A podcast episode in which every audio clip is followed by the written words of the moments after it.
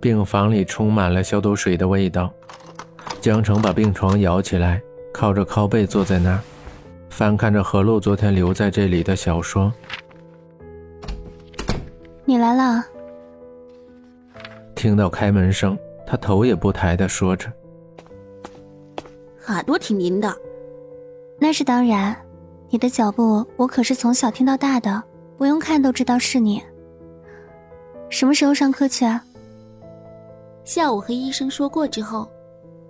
哦，对了，老师那边你给我请假了吗？你说呢？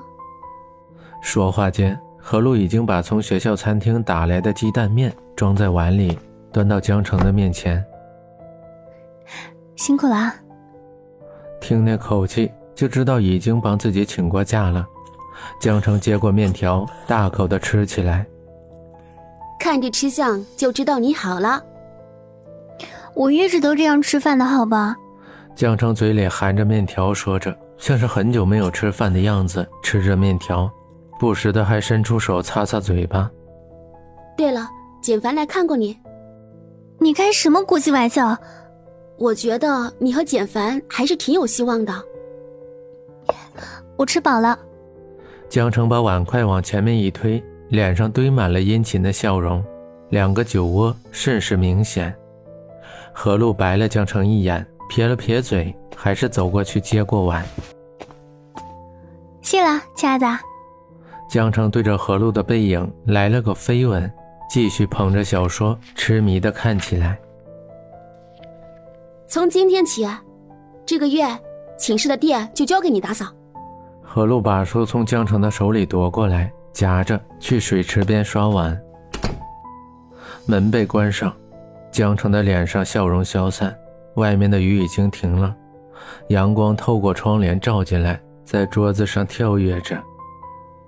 江城模糊的记得在雨中看到了简凡的影子，简凡叫着自己的名字，越走越远，不管自己用多大力气。却没有抓住简凡。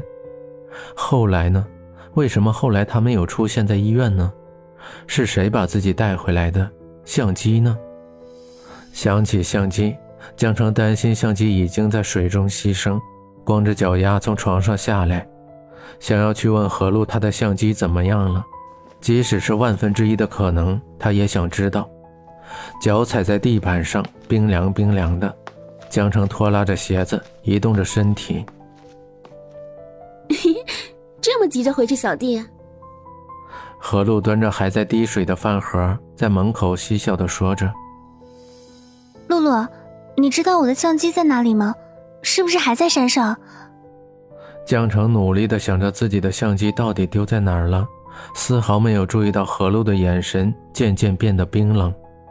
何露的嘴唇动了动。手紧紧的握着饭盒，阳光照在他的眸子上，泛着淡淡的光泽。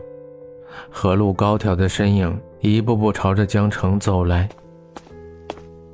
在这里。何露把饭盒放到桌上，蹲下身子打开柜子，从里面取出相机包和完好的相机，只是少了那根挂在脖子上的带子。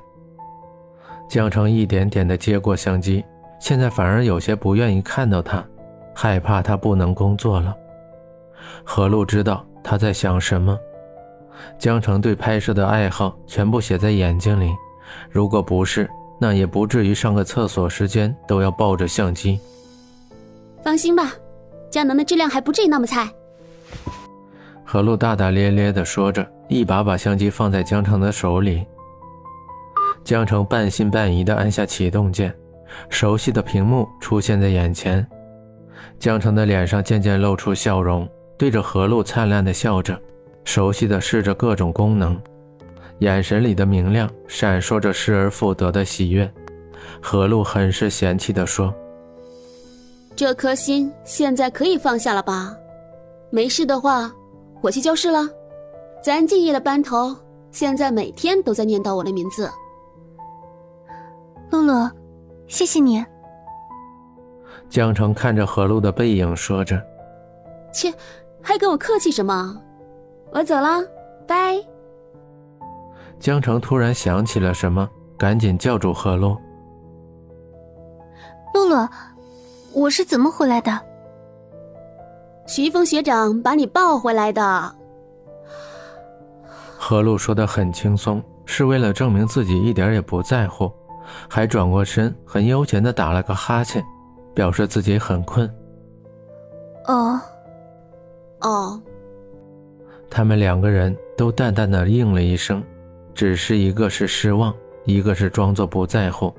可是谁能骗得了谁呢？他们的爱情从一开始就彼此交代了。我还以为是……算了，怎么可能？想想也是，看着自己的体重，简凡怎么可能抱得动呢？如果感觉没错的话。那一路自己都是被人抱着的，看来是自己想多了。什么？没什么，再不回去，这周你又是批评榜第一哦。看着何璐愣在那儿，江城又补了一刀。很快你就会和我并列，哼，幸灾乐祸。何璐拉开门，对着江城坏坏的笑了一下。在江城追出来之前，把门给反关上，悠哉的出了医院。他们应该没什么。如果江城喜欢徐峰的话，他不会是这个表情。只要喜欢徐峰的，不是他就好。要不然，我想这么多干嘛？这样的事情不会发生。